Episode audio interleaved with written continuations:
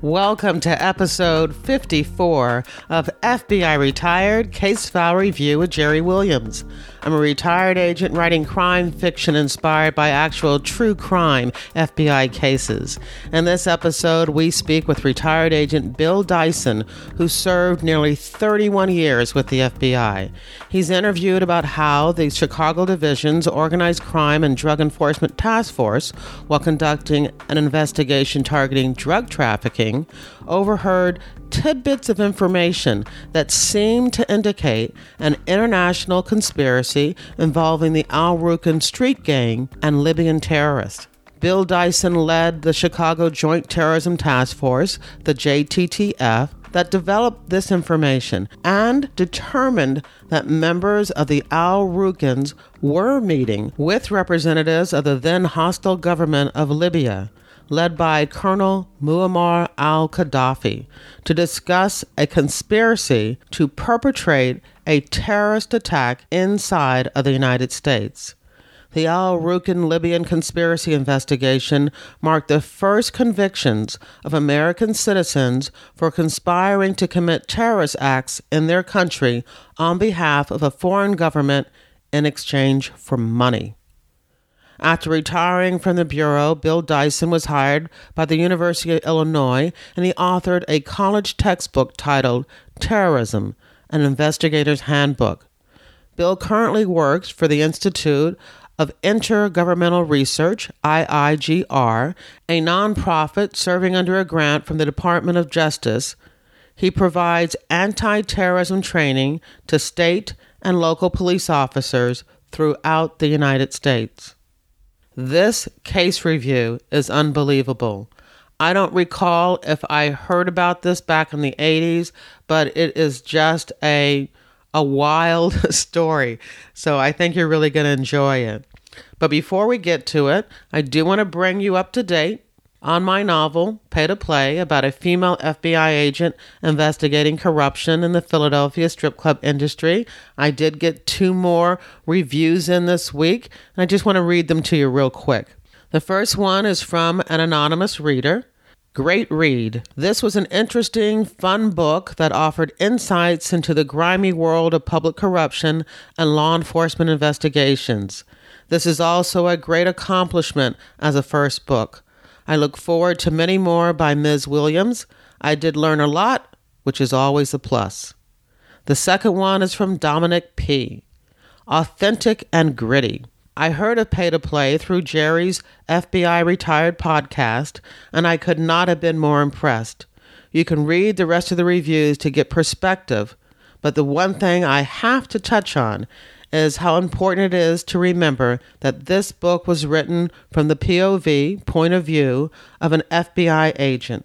With that said, the little intricacies really give you an insight to the daily life of an F B I agent, which is something that is invaluable for people like me who are interested in the job. A plus, Jerry. Can't wait for the next one. Thank you, anonymous reader and Dominic P., for buying and reviewing Pay to Play. As you know, I make no income from this podcast, and my time and expenses to produce and host F B I Retired Case File Review are supported by you.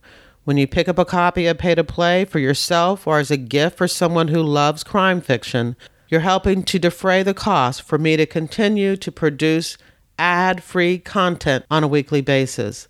Plus, as you can tell from the reviews, Pay to Play is a great read. Please keep up the reviews and also keep up the tweets and posts and emails. I love hearing about how the interviews with retired agents inspire, encourage, and educate you about the F B I. Thank you. Now here's the show. I want to welcome my guest, Bill Dyson. Hi, Bill. How are you doing today, Jerry? I am doing great. I'm so excited to talk to you today because everybody talks about terrorism and, you know, we hear what's happening internationally, but you've worked domestic terrorism.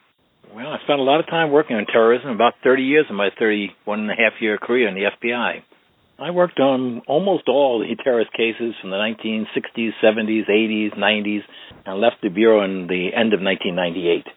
And at okay. the end of the career, a lot of the time was spent working international terrorism cases.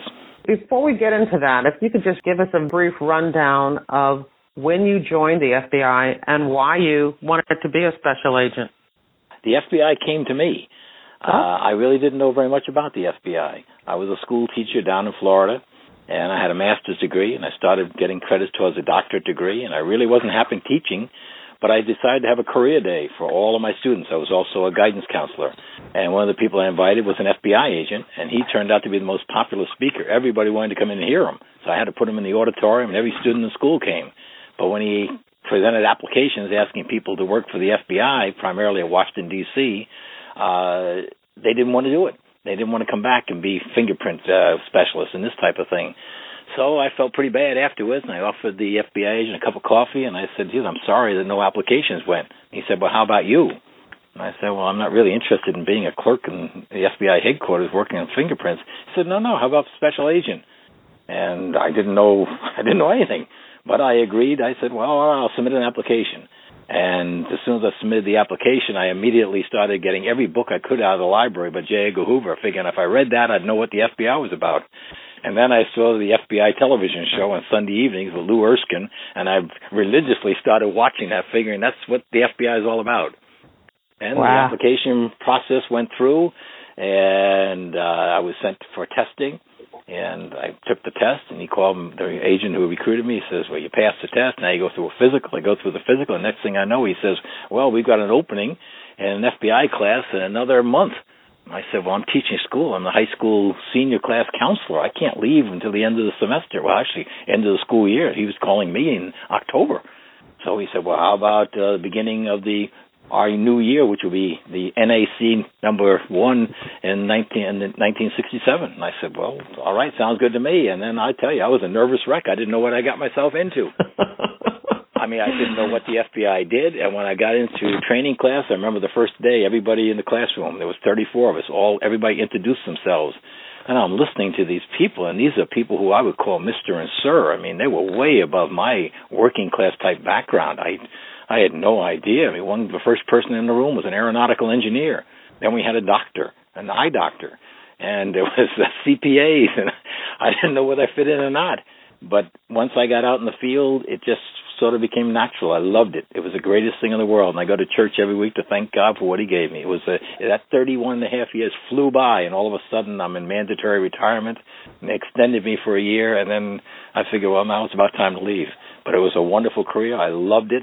I loved everybody in it, and I'll never say anything bad about the F B I. I love it. Great. I agree. So let's talk about the time when you were in the Chicago field office and the work that you did there.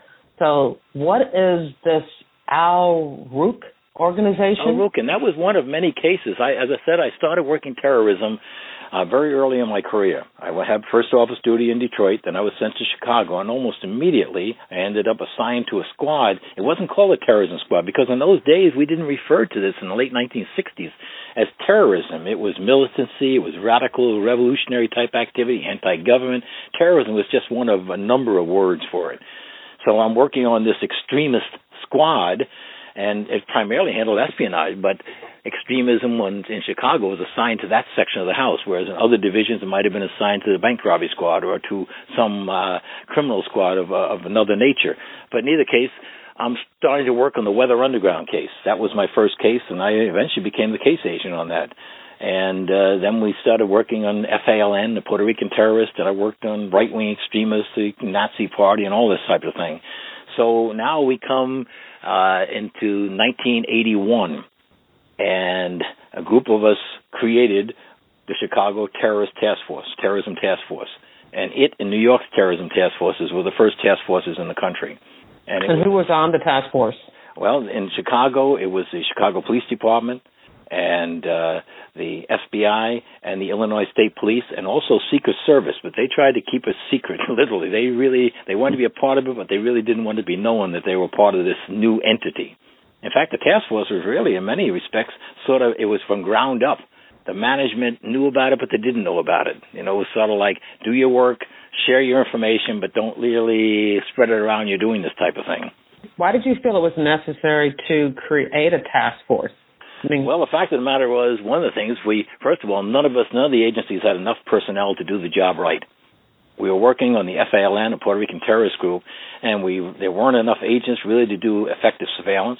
The police department only had a sergeant and three agents, uh, three other investigative detectives. The state police only had two people. And when you started to try to do investigation, there really wasn't enough of us to do it, number one. And number two, we kept falling over each other. So as a result, one day we just decided just to have a meeting. And even though we're different agencies, we said, we got to work together. We got to team together. And there was a certain amount of information, which I'm not going to go into right now, but there was a certain amount of intelligence information that, when shared, really produced something. We mm. could do something, and that was to eventually lead to the breaking of the F A L N investigation. That was what the task force was founded to do.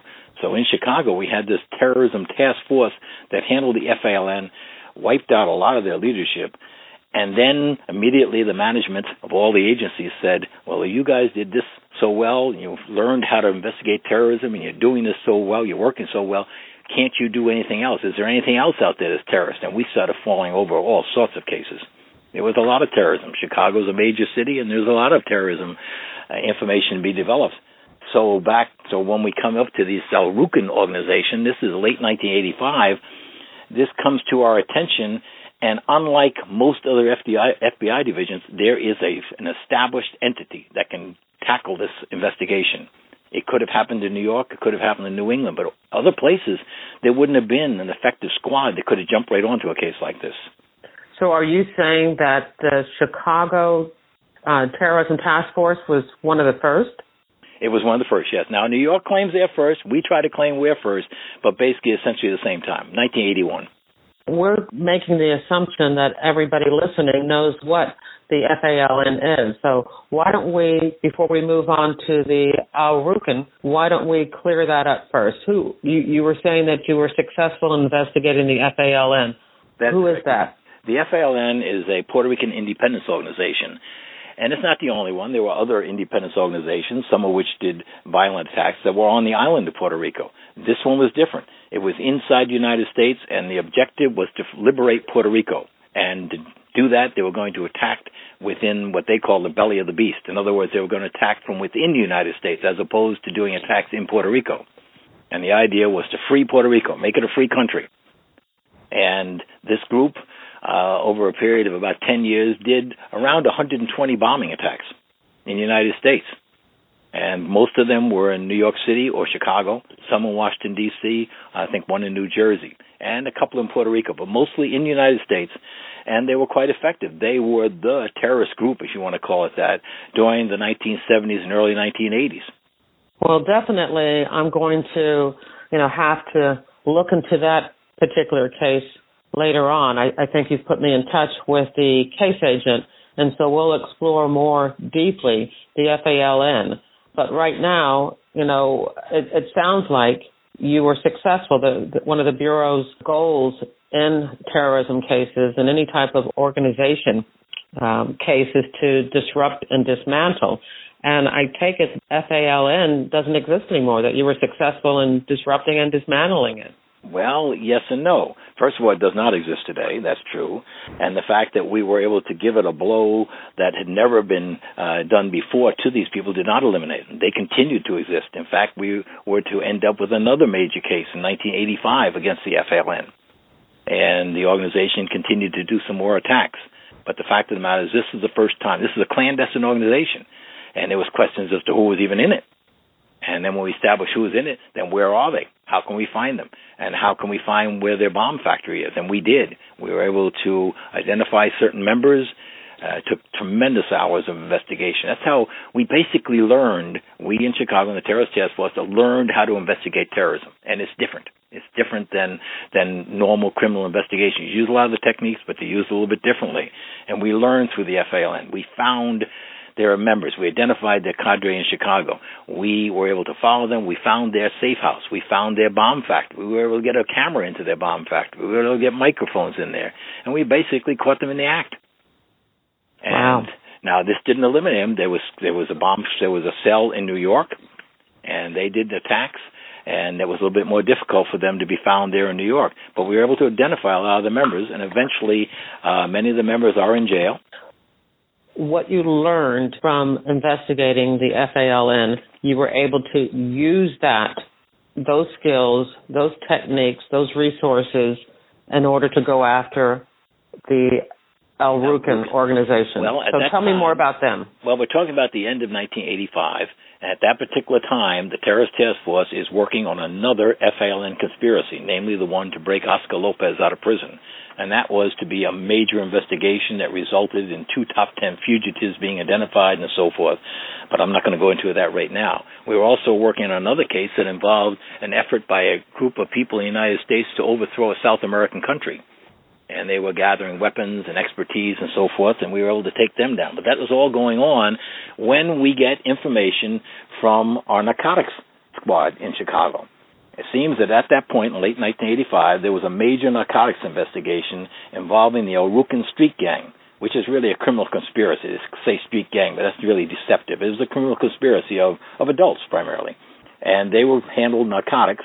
They controlled narcotics from the south side and west side of Chicago. There was a major investigation, and there was a joint operation between the Chicago Police Department, A T F, and the F B I, and maybe a couple of other smaller agencies.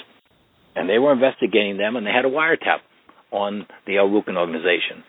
And they started to pick up some strange things on this wiretap, and it had to do with the Libyan government, some type of meetings with the Libyans and some type of conspiracy, and it really it had nothing to do with narcotics, and yet it was weird. It was strange. So they brought that information to the Chicago Terrorism Task Force, who said, that's the type of thing, that sounds like it could be something. On the first, when you look at it, it sounds fantastic. The Libyan government is trying to somehow have contact with a street gang on the south side of Chicago. And so yeah. It seems a little bit, you know, it, it, it doesn't sound realistic. However, when you stand back and you look at it a little bit further, you find out what was going on at that particular time. This was a time when there was a real... Um, Well, what do we want to say? There was the Reagan administration was very uh, upset with the Libyan government, especially the fact that the Libyan government was supporting uh, Palestinian extremists trying to destroy Israel, but also supporting uh, the I R A, the Red Army faction, the Red Brigades, and things like this. And the United States was very concerned about Libya being used as a training base for these various international terrorist groups. So it sounded logical that Libya might want to attack the United States.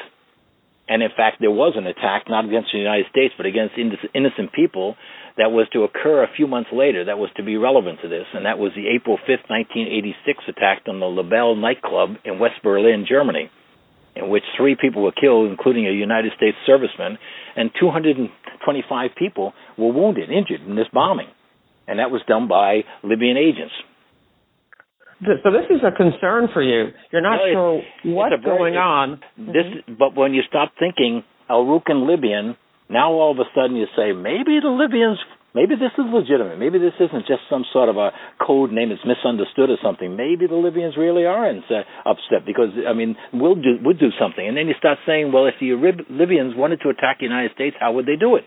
Well, they certainly couldn't send an army over there, uh, over to any place we were. Their navy was minimal. They had practically no air force. So how would you attack? Well, you could do it through terrorism. Well, if you wanted to attack in the United States, how were you going to do it? There were very few Libyans living in the United States, and most of the ones that lived here had left Libya because they were forced out. They certainly weren't going to be fifth columnists that the uh, that could be used by the Libyan government. So as a result, how would you do it? And there had been intelligence developed that the Libyans were reaching out to dissidents in the United States for support. And I'm not going to mention some of the ent- entities they reached out to because they weren't successful. But they reached out to certain people, uh, certain groups that they thought were anti-government. And it didn't succeed. But somehow they did reach the El Rukns. And they came to the conclusion maybe they could help them. So wow. You look at that from that standpoint that maybe it isn't so outlandish to believe that the Libyans could contact the El Rukns. The question is, why would they pick the El Rukns, a street gang from Chicago?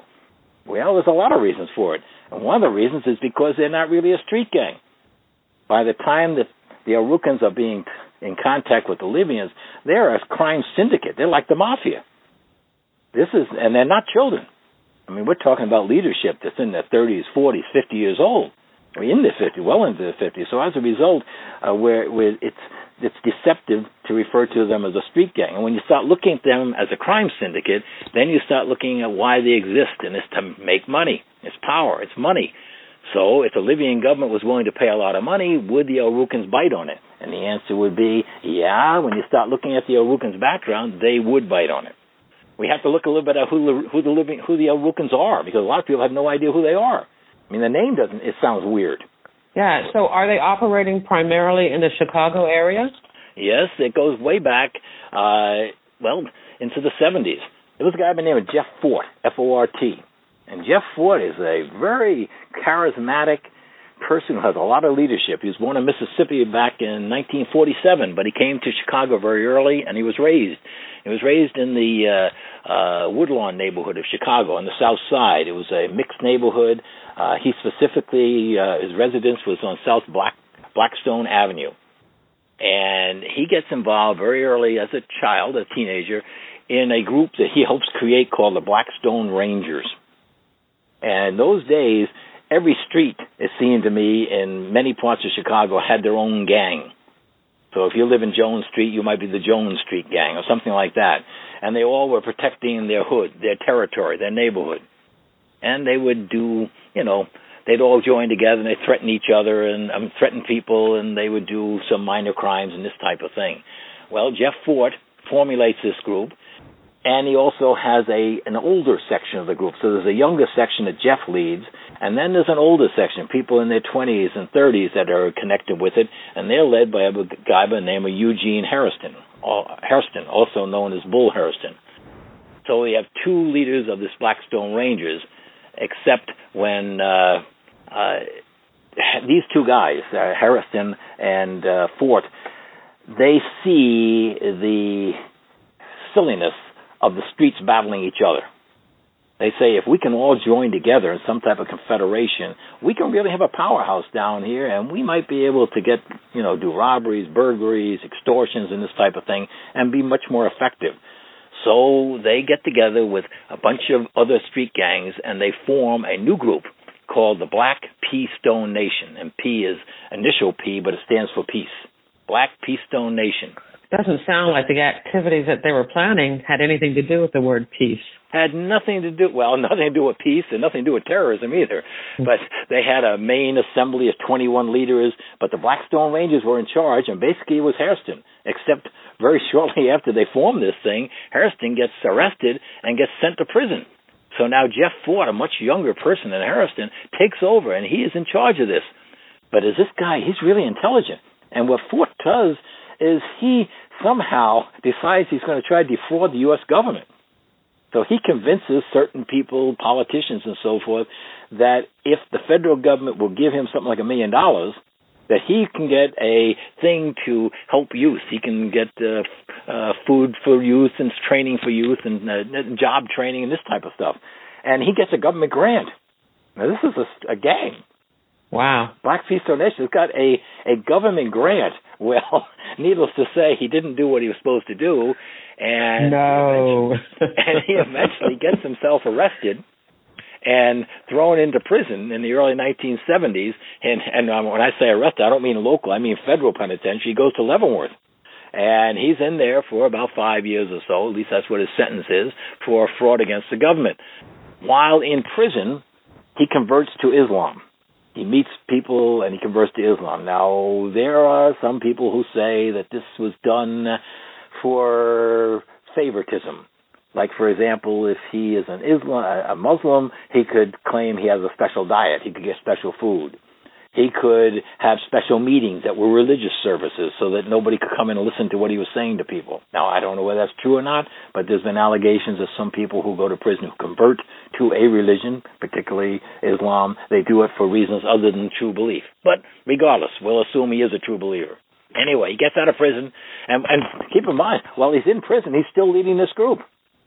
He's leading the Black P-Stone Nation in prison by telephone. From prison. He's got this charismatic personality.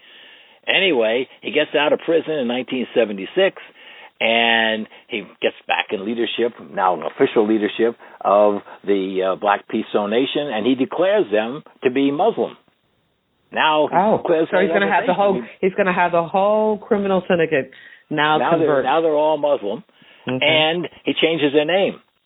He takes a name that's from Arabic for foundation, and his word is El Rukn.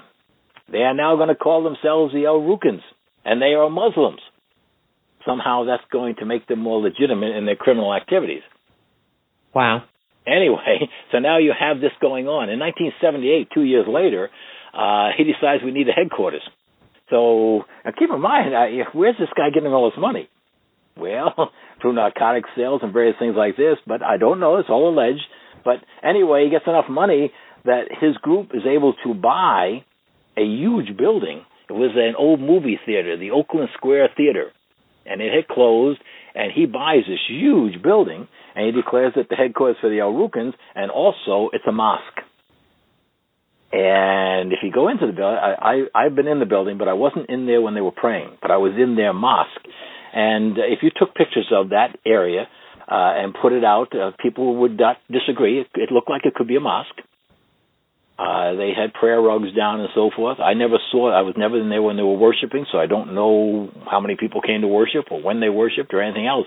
But I've seen the facility, and yes, that part of the theater could be, you could assume that it was a mosque. It was made to look like a mosque.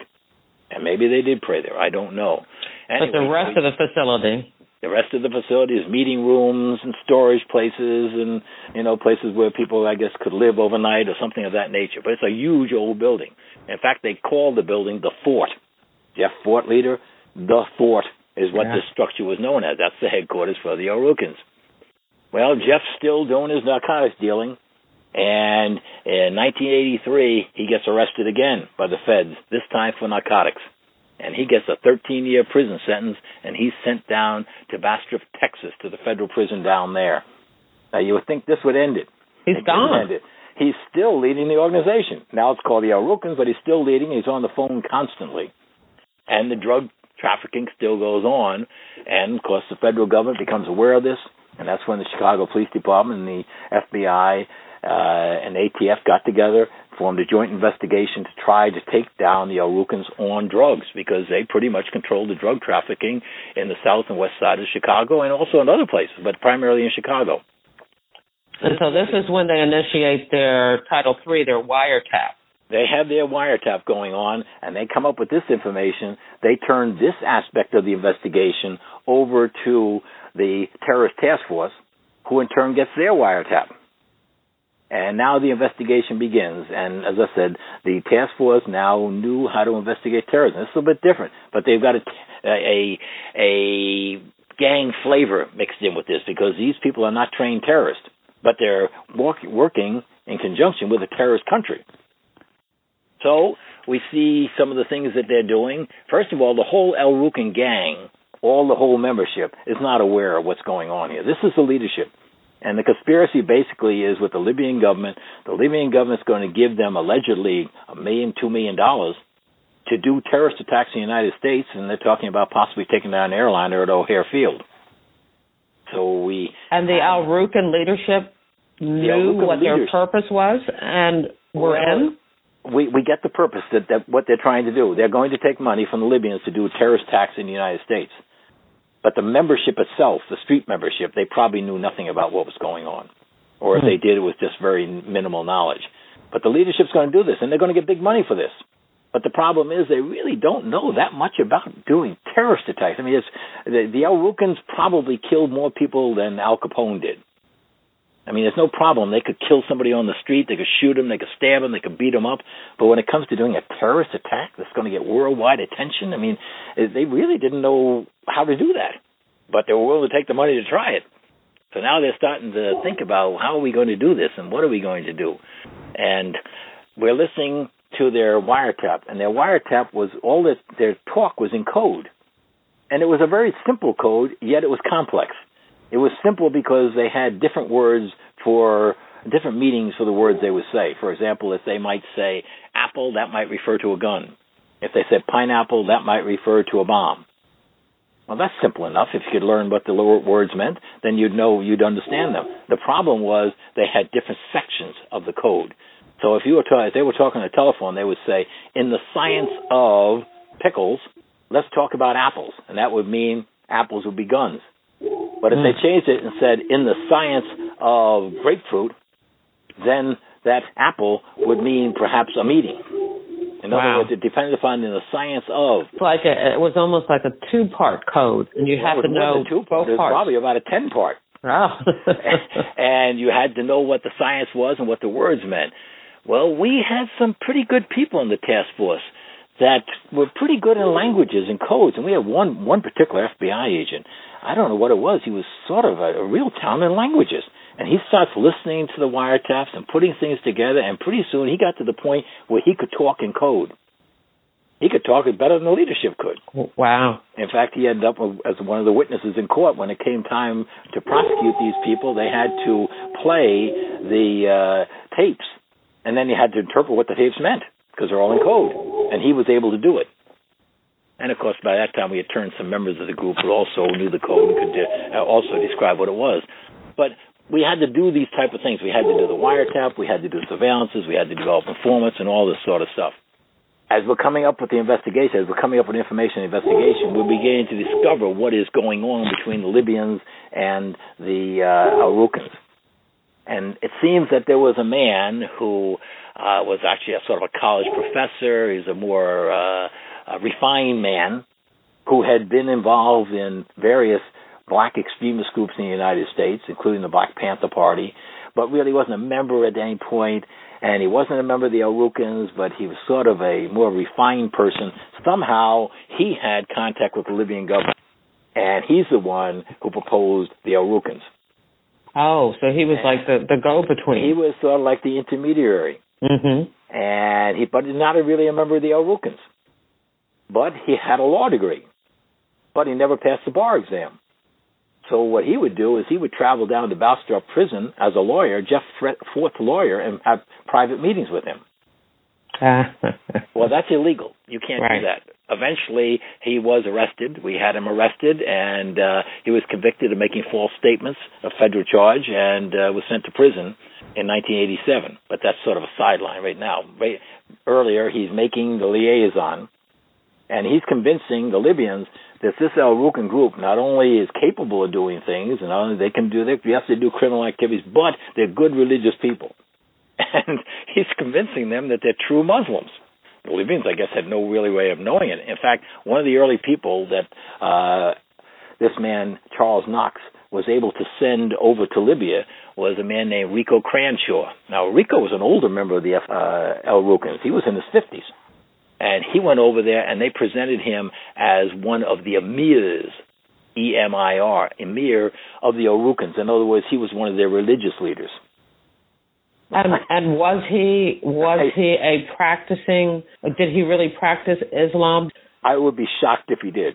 I don't know that he didn't, but he certainly. I'm not, I'm not aware of him being trained in religion in any way. Now, of course, Sunni Muslims don't go, they're not like Shia, Shia Muslims who, who have more formal training. So I, I can't say, I, as far as I know, he didn't have formal training. But that's the way he was presented, this idea of this is not just a bunch of criminals over here. These are religious people. You can trust them for that reason. And I guess, and the, and the bottom line is the Libyans really didn't care anyway. They just wanted somebody to do their bidding, to, to, to be able to do what they needed them to do back in the U S. That's probably true, but the fact that they could play the religion angle made them feel a little bit better. Or maybe they felt they could trust him a little bit better. Because after all, it's not that the Libyan government, Muammar Gaddafi, had personal knowledge of what Americans were like. It's not like they've been educated in America or anything of that nature. Anyway, uh, we subsequently end up with a meeting in Panama in May of nineteen eighty-six, in which uh, uh, this Cranshaw, Rico Cranshaw, and Liam McAnderson go down and meet with the Libyans down there. There, that is monitored. That meeting meeting is monitored. It was not wiretapped, but it was monitored, and certain materials were found on their persons when they came back in the country. But it was not, uh, you know, routine customs type thing. So they didn't really realize that what was found was used so against them, so to speak. and we start coming up with information. What that, kind of things? What kind of things well, were found on them? Well, these are papers them? reflecting that there were meetings. Let's put it that way. It verified okay. there were meetings. Anyway, we got the wiretap going, and we're coming up with information now that the El Rukns at this point are now looking for weapons, not just the guns, the handguns. They're looking for heavy weapons. They're looking for explosives. They're looking for grenades. They're looking for things that they can use to do a major terrorist attack. Well, when you start doing that, that means you're open to uh, in police agencies helping them along, so to speak.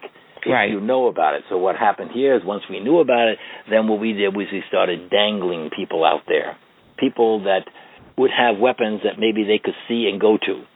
And one of them was an informant uh, who had been around for, in the drugs, nothing to do with terrorism, and he basically um, put the word out one way or another that he did have a buddy that had access to sort of military things and so forth. And one thing led to another, and, and eventually Alan Knox, who's one of the leading members of the uh, El Rukns, approached him and said, well, what about this? Well, I got this guy, and he has a friend who's in a military base and so forth and so on, and meetings are arranged, and this friend, of course, is an undercover F B I agent.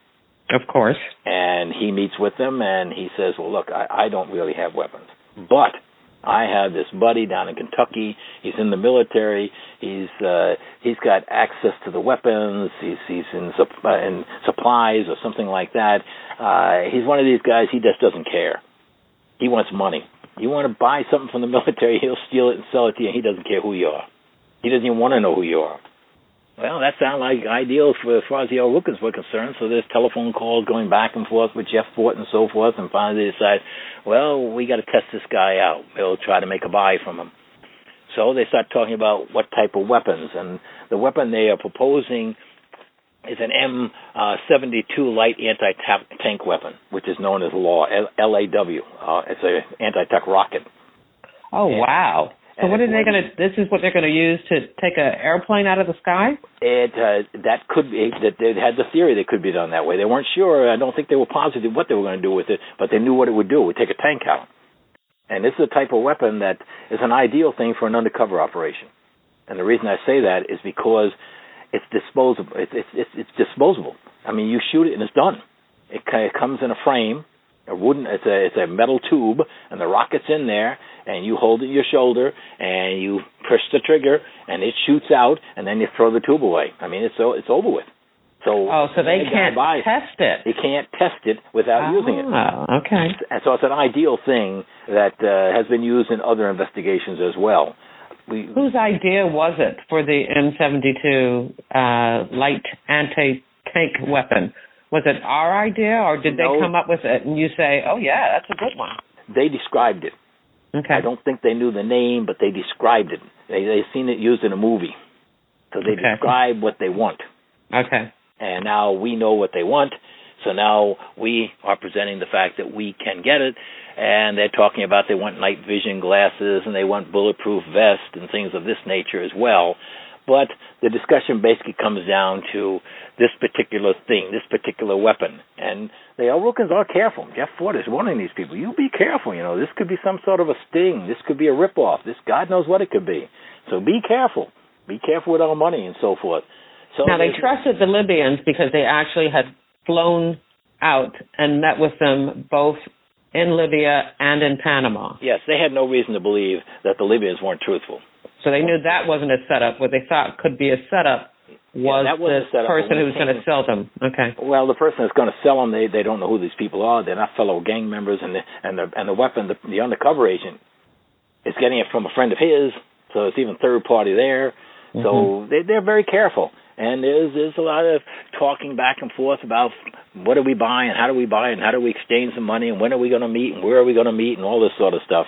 And no, we're not going to drive down to Kentucky to pick up any weapon, and you're going to have to bring it up here, and all this type of thing. Eventually, it comes to the point they make a decision. There's going to be a meeting of a person transferring this LAW rocket to them on July thirty-first of nineteen eighty-six. And this is going to happen at the Holiday Inn in Lansing, Illinois. Now, that is south of Chicago. It's maybe fifteen miles south of Chicago, the city limits of Chicago. It's on Route eighty. Major highway. It's a sort of a sprawling Holiday Inn. It's no longer a Holiday Inn, but in those days it was a sprawling Holiday Inn. A lot of people passing through and so forth. Uh, so agreement was they rent a room, they make a telephone call, they say what room to come to and so forth. Well, obviously, we went down and rented all the rooms we could. And we didn't tell them F B I or police department. We just rented rooms individually. So we had the room, the meeting was supposed to take place, and of course we had the room next to it, and the room on the other side, the room across the hall. And, I mean, we had it, there's separate buildings, there's rooms around it. We had an airplane up, and uh, we had it pretty well covered. I remember when we set the room up, one of the things I did, there was a Hostess bakery not too far away, and they sold uh, day-old bread type of thing. I, I just stopped in and I grabbed a hold of of, of things like uh, oh, pies, little pies, and cupcakes and muffins and so forth. I brought them and scattered them in the apartment. I think the guys thought I was crazy. What do you think? We're hungry, waiting for this guy? I said, no, no, just leave them. And sure enough, one of the guys came and touched one of the bad guys came and touched one of them, left a mm. fingerprint. And that was the idea. You, you want fingerprints. You want to be able to verify. Anyway, the meeting takes place on time, and who shows up but Alan Knox, who was a man, the El Rukn leader who made the arrangements, and another man named Melvin Mays, M A Y S, Melvin Mays. Now, Melvin Mays was regarded as one of their munitions people. Now, how much training he had, I don't really know. He wasn't a veteran or anything. I don't know why they felt that he was such an expert on weapons, but he had to come. So those okay. two arrive, and the negotiations take place. The cost was one thousand eight hundred fifty dollars that had been agreed upon. They brought the money. They gave him the money. The Law Rocket was exchanged between the undercover agent and this other stranger that came up from Kentucky. They exchanged the weapon. They put it in a gym bag, and they walk out the door, and instead of putting the weapon in their car, they walk over to another car that's out there, and that's being driven by a guy by the name of Hawkins, Roosevelt Hawkins. And he's a younger El Rukn person, and he may or may not have known exactly what was going on. They handed him the, the gym bag. He puts it in the car, and he takes off. And so when Mays and Knox get in their car, they've got no guilty ev- evidence in it. So if there was a takedown, there wouldn't have been any weapon in there. Well, let me ask you this, and yeah. I, I think I know the answer to this, but I take it that it's inert. It's, it's okay. You know they're not. You know they're not going to test it, but it. it It's not. Uh, that's a good point. The the weapon is inert in one way, in the sense it won't fire, but it's also got a beacon in it. Now, of course, we're talking about the eighties now, uh, which is not the way it is today, where you can monitor anything. But they had built in a monitor in that, so the airplane and cars could follow it. Okay. But it, so it but the weapon. So when this, so they've handed it off to this other guy, and you already had that covered because you know it's beeping away, telling you exactly where That's it's correct. going. We can follow. The only problem is that Roosevelt Hawkins' car broke down before he even got to the Chicago city limits. So as a result, Knox and, Knox and Mays had to go back and take the weapon and put it in their car. And then they take it up to Chicago to an apartment on South Kenwood Street. And this was an apartment building that was literally run by the El Rukns. And they put it in there. And we subsequently found out what they did was they had a compartment built under a staircase, and they stuck it in there. Well, at that particular point, now we've got them. We've got enough information that we can arrest them. So we're preparing indictments and so forth. But we're also continuing the investigation. And before you know it, Fort, uh, they contact Fort. Alan Knox and the gang contact Fort and let him know what happened and everything. And Fort says, well, it looks like it went all right. You know, nobody got arrested, nothing like that. Nobody's following you. No, everything was perfect. Good. All right. Call them up and buy some hand grenades. So Knox calls the U C and says, now I need another a, a dozen hand grenades. So in other words, it looks like everything's going fine. Well, at that particular point, we decided to take it down. So on August the fifth, massive raid. You know, got probably hundreds of people involved in this between the police department, marked cars and unmarked cars, the task force, the SWAT teams and so forth. And we go into the Kenwood apartment where we find not only the Law Rocket, but when we go into this compartment, there's automatic weapons, there's hand grenades, various other things. This is part of their arsenal, overall arsenal. And we go into the fort, and we arrest Alan Knox. But Melvin Mays, we can't find him. We subsequently found that apparently this huge uh, theater building was somehow interconnected with some of the neighboring buildings, and he must have snuck through some tunnel or something in the basement. And he gets away and allegedly goes to Canada and then to Libya and then ultimately comes back to Chicago. And it took us a long while. Melvin Mays was an F B I top ten fugitive for years. But finally, we arrested him on March ninth, nineteen ninety-five. And oh, wow. So for nine years. He was gone for a long time, but we finally got enough information to get him. And I remember the arrest was, it was an amazing thing. He was staying in a small apartment in a maybe a four-story building. Actually, he was on the fourth floor. I think the building was five or six stories high on the near south side of Chicago, not down near where the fort was or anything like that, but much further up, closer to downtown. We got the information where he was, and we surrounded the place, and we set up a command center in a building adjacent to it. And I remember I was sitting in the command center, and we had a female person uh, who was a hostage negotiator come in. And this guy, this woman was absolutely fantastic. She calls on the phone. She says, "Hello, Melvin?" Because he's living under a false I D and everything else. He says, "Melvin, uh, this is the F B I calling, the Chicago Police Department calling. Uh, we know who you are. We know where you are. If you look out your window, you'll see you're surrounded. There's police cars all over the place. Now, here's your instructions. You are to remove all weapons. You are to come to the door. You are to open the door and lay down." I mean, wow. It was, it was like, the, it was a, a, absolutely amazing. I'm sitting right next to us. I don't believe this. It was like a mother talking to a child saying, you know, "Come in here, sit down, do your homework." And did he obey her? He did obey it. And he came out, he had no weapon, but we figured he had to have a weapon, so we searched the, the small apartment, and one of the guys goes into uh, one of the kitchen cabinets, and there's a big, it's various items of food, including a big canister of oatmeal. He picks up the canister and almost drops it. He says, "There's something, this isn't right," and in the oatmeal was an automatic weapon. Mm, mm. So that's where, in other words, she said, "Don't come, don't bring a weapon out," and he just jammed in the oatmeal. But anyway, so we got got Melvin Mays ultimately. Uh, but in terms, uh, and and he eventually gets convicted and sent to prison for most of his life. He, he probably will not get out. As far as the other people are concerned, uh, ultimately they get they get arrested. But ultimately, the big thing is on April first of nineteen eighty-seven, there's a fifty count federal indictment that charges the key leadership. And uh, they get convicted on November the twenty-fourth of nineteen eighty-seven. Uh, they tried to defend themselves. They claimed, yeah, we were dealing with the Libyans, but we wanted them to give us money so we could build a big mosque. Well, the jury didn't buy it. What, what are they going to – they were, they were trying to a, claim that it was a, a con, that they were going to take the money, but they weren't going to actually do anything. No, what they claimed to do, they claimed they were talking to the, they were talking to the Libyans in an effort to get money from the Libyans so that they could build a big mosque in Chicago. Oh, so they were denying that there was even a conspiracy to do terrorism. Oh, yeah, they were trying to defend themselves by saying they were trying to build a mosque. Well, the jury didn't buy it. And, and, you, and you had you had tapes too, right? Oh yeah, we had the tape, we had uh, surveillance, we had uh, of course the evidence, we had the Law Rocket and so forth. So yeah, we had them. There, there was no question they were going to get convicted, but at least they tried to defend themselves. In other words, they didn't roll over and, and plead guilty. Yeah, they tried. And so then we come up, Jeff Fort, who's still in prison but is tried. Uh, he gets another eighty years. Wow. Now, four, he was forty years old at the time, so eighty years. Plus, he already was in prison. Uh, he's never going to get out. Right, and this is this is a federal sentence, and so you're going to do most of that time. So it's a life sentence, basically, for him. Pretty much so. Although I don't know in, in nineteen eighty-seven whether it was whether you did whether it was automatic you did the whole sentence or not. Okay, okay. I think that came later on. But in either case, he's going to spend most of his life in prison, if not all of it. And Rico Cranshaw, uh, he was fifty-six years old when he was sentenced. He got sixty-three years. So you see, these people are not kids. Alan Knox was thirty-five years old and got fifty-four years in prison. Okay. And Liam McAnderson was thirty-seven and got fifty-one years in prison. And Roosevelt Hawkins, who was much younger, twenty-four, he got nine years in prison. And for okay. all I know, he may be out by now. So did anybody from Libya, was were they charged? No. Um, no. Nobody. And why? And why? Charged. And why was that?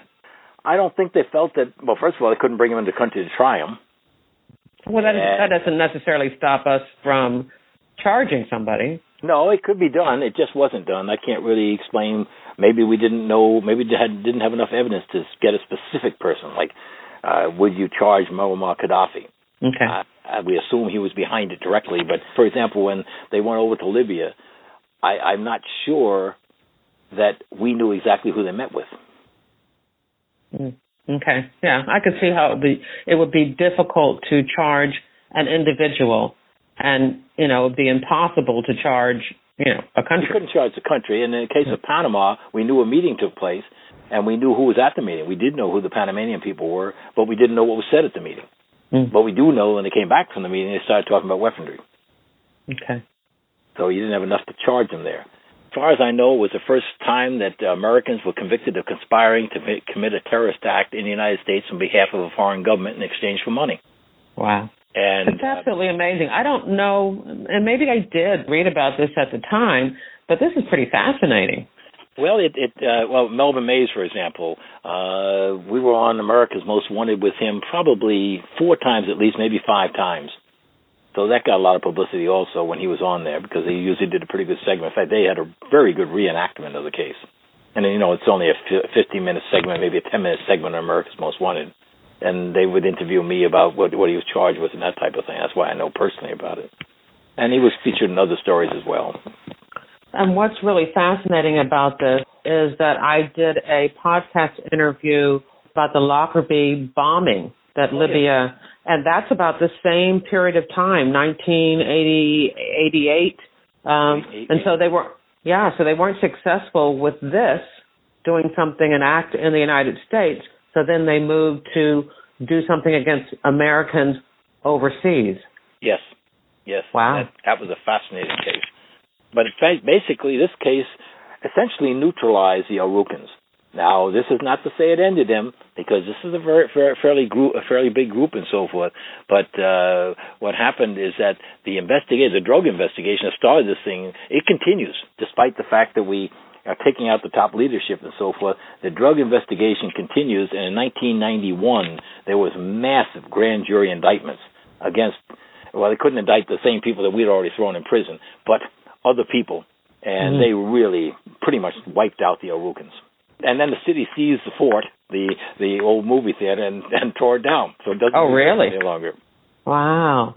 To have a, a drug gang, and you said, you know, be better to to describe them as a criminal syndicate or a criminal yeah, enterprise. Yeah, couldn't have, that's basically what it was instead of a but gang. To have them to be working with foreign government to do damage in the United States is absolutely amazing. So what was it that, did they have a plan? Did you ever hear of the actual plan? If they had been able to get all of these hand grenades and rocket, what was it that they were going to actually do, and who would be their target? We really didn't know. We we had talk that it might be an airliner at O'Hare Field, but in terms of specifics, they didn't get to that point. They were getting, they were gathering the material to do it, but we never, I don't think, um, I'm not aware of that we ever came to the point where we knew specifically. That it was not like the F A L N. The F A L N, we knew specific targets that they were going to take down when we arrested them. They were going after a National Guard facility. We knew that, and we knew we had to stop it. In this particular case, we did not know the exact target. Well, thank goodness that they didn't get much further Uh, than they did by the time you found out about it and were be- and were able to uh, to intervene. It was it was a blessing that this came up. This, if this narcotics investigation hadn't been going on, we would never have known it. And wow. God knows what would have happened, what they would have bombed or what they would have attacked. We we just don't know. So it was a blessing that the narcotics investigation was going on. It was a blessing the narcotics investigators realized that there was something other than narcotics being discussed here. And it was a blessing that we had a terrorist task force of skilled people who could just come right in, pick up the investigation, and run with it the proper way, knew how to do it. Absolutely. So you're telling me about this terrorist task force. Now, are you one of the members, or are you supervising? I was the supervisor of the Chicago Terrorist Task Force, so I was the overall supervisor on this case involving the El Rukns. But I want to make it clear, I was not the case agent. I was not the person who did the surveillances or listened to the wiretaps and so forth. I did get involved in this case more intricately than perhaps a supervisor would normally do it. I am a bomb technician, so as a result, I, I had certain reasons to be close to the investigation when it dealt with explosives and that type of thing. Uh, and but I want to make it clear, there's a number of people that deserve Uh, being saluted for this case, but like many people in the terrorist task force, we just don't take credit for what we do. Uh, the overall, the special agent in charge of the office or the head of the police department, they talk about it and they take the credit for the agency. But in terms of uh, me, I don't want you to believe that I ran this case. There was some very, very fine agents and fine police officers uh, that did wonderful work in this case, and they deserve all the credit. I take it that after this case, you continued to work terrorism cases? When did you retire? Task, well, I retired the last day of nineteen ninety-eight, but the terrorist task force continued on. It still continues on, and there was it was like it never ended, case after case after case that we came up with, uh, some major, some uh, lesser, some well-publicized, some not well-publicized, and they were in all sorts of areas. It wasn't just in international, not in just the domestic, but it was in everything. Uh, the Chicago Terrorist Task Force investigated anything, and we had everything from right-wing extremism to left-wing extremism to national extremism.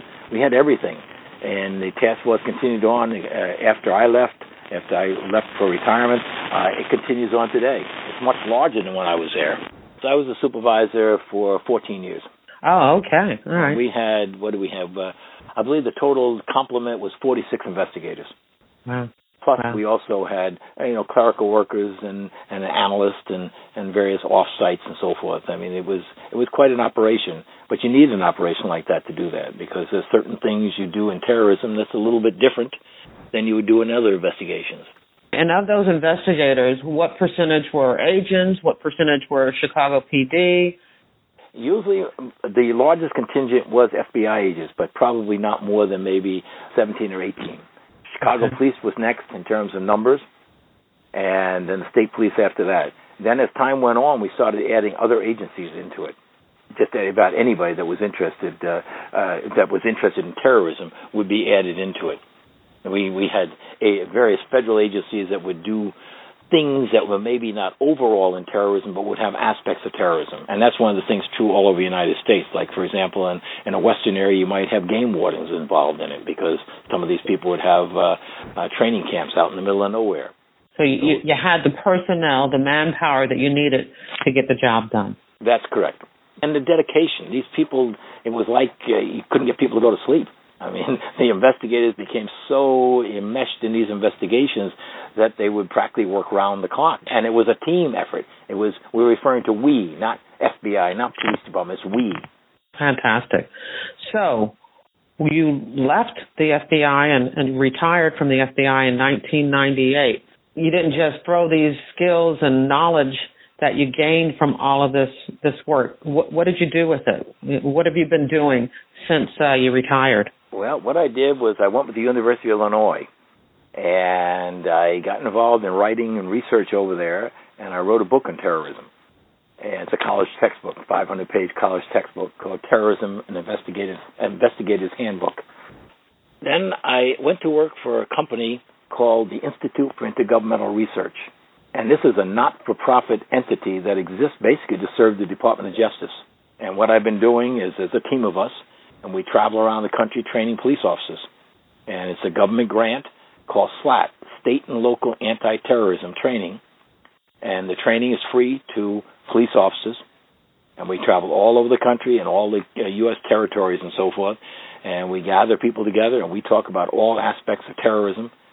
We don't really talk about what type of, uh, you know, how to arrest people or how to, uh, you know, how many ambulances to bring to a crime scene or something like that. But we talk about what terrorism is, how to investigate it, uh, the psychology of it, and just about anything you can think about. We talk about what the nature of terrorism is, international, domestic, and we have experts at, uh, in each one of these areas.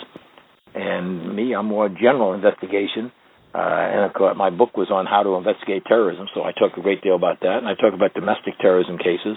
And I spend a lot of time right now working on sovereign citizens, which are polit- who are political extremists. I've had experience with them for probably twenty-five years. And these are individuals who sometimes do violent attacks, but they believe that they're not under the jurisdiction of the U S government, and uh, they uh, won't obey U S laws, and they present problems. In some cases, they've killed police officers. So as a result, uh, I've been I've been doing a lot of work on that. More recently, I've been doing a lot of writing uh, in connection with this research and that type of thing. But so I'm still working on the SLAT program, still working for this not-for-profit group called I I R. And uh, if, if government grants continue, then I will continue doing this. I, I don't know. I'm I'm getting old now, but I I'm, I still keep myself in shape. So I hope I can continue doing it. Well, what do you think of the? This is my last question for you. Um, but what do you think of the state of terrorism investigation in the United States? You know, the things that are going on now, are we in a better position to uh, prevent the next attack here in the United States? Do you do you feel confident? I feel very confident. First of all, you can't stop all terrorism, especially the lone wolf type terrorism where you have individuals who are not known by anybody. There's no criminal record, and they suddenly go into social media and they become enthralled on some type of philosophy, and now they decided, oh my gosh, I got nothing to do in life, and I look at this Islamic extremist philosophy, and boy, that's for me, I'm going to do that. Or they look at some sort of, uh, maybe it's animal rights or environmental rights, I've got to do something to save the animals or something like this. It's very difficult for investigators to try to prevent them from doing a terrorist attack until they reach out and perhaps try to get weapons or try to uh, do surveillance on a target or something. Then you might be able to catch them. So you can't catch them all. But as far as United States uh, investigative services are, intelligence services, I think we're the best in the world. I don't think there's anybody that can combat that. And I think the proof is in the pudding. Uh, during this past year, nineteen, I'm sorry, two thousand sixteen, uh, there were over thirty terrorist conspiracies that were busted by law enforcement. When I say terrorist conspiracy, sometimes it's individuals, sometimes it's a group of people. But over thirty of these things where people were caught before they could do the, the violent attack. They were either doing the attack or they were trying to go abroad and try to fight, or they were trying to somehow provide material support to a terrorist organization. The year before that, we had even more. So we aren't getting very many terrorist attacks in the United States because of the fact that we have a very effective law enforcement uh, agencies working together. That's the only way. You got you got to work together. And that's the end of the interview. As always, back at jerry williams dot com, you'll find photos of Bill and newspaper articles providing a little bit more information about the El Rukn Libyan terrorist conspiracy. If you enjoyed the interview, I hope you share it with your friends, family, and associates. I make it easy for you. At the bottom of each episode's show notes, you'll find all the social media share buttons. And while you're on my website, I hope you consider joining the F B I Retired Case File Review newsletter. I send one out only once a month. It's an easy way for you to look at the photos and links for each episode, and to get information about the crime fiction that I recommend most weeks. I do not have a crime fiction recommendation for you this week. This week, I've been reading Pride and Prejudice by Jane Austen. That's because I have been fortunate enough to be invited to be a part of a special Story Grid workshop this weekend in New York, where the instructor is going to break down Pride and Prejudice, analyze it so that we can understand why it works, and then hopefully take those skills that we've learned back home with us to apply them to our own work in progress. I'm currently writing my second novel, Greedy Givers, inspired by an F B I true crime case, my investigation of a three hundred fifty million dollars Ponzi scheme involving charities, nonprofits, and wealthy philanthropists. So I'm so excited to be a part of this workshop. This episode was sponsored by F B I Retired dot com, the only online directory made available to the general public, featuring retired F B I agents and analysts interested in showcasing their skills to secure business opportunities. I want to thank you for listening, and I hope you come back again for another episode of F B I Retired Case File Review with Jerry Williams. Thank you.